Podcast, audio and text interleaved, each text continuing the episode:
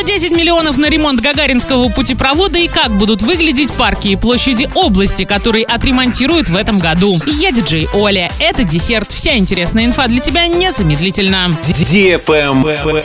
News. 110 миллионов рублей выделят на ремонт Гагаринского путепровода в Орске. 60 миллионов на эти цели запланированы в бюджете области уже в этом году. Еще 50 будут выделены в следующем. Сейчас проект реконструкции находится на госэкспертизе. После получения ее положительного заключения власти объявят конкурс по подбору подрядчика. Лайк.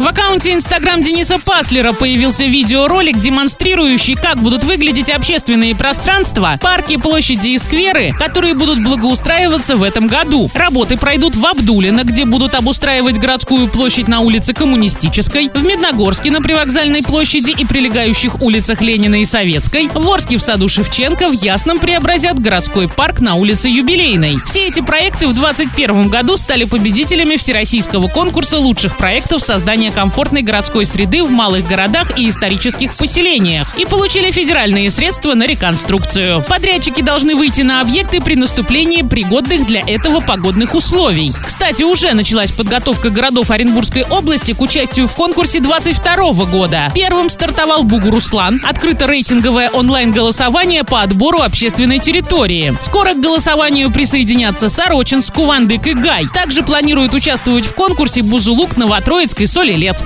На этом все с новой порцией десерта специально для тебя. Буду уже очень скоро.